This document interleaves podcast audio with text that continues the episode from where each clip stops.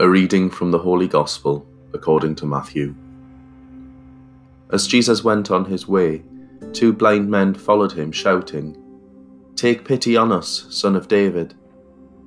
And when Jesus reached the house, the blind men came up with him, and he said to them, Do you believe I can do this? They said, Sir, we do. Then he touched their eyes, saying, Your faith deserves it, so let this be done for you. And their sight returned. Then Jesus sternly warned them, Take care that no one learns about this. But when they had gone, they talked about him all over the countryside.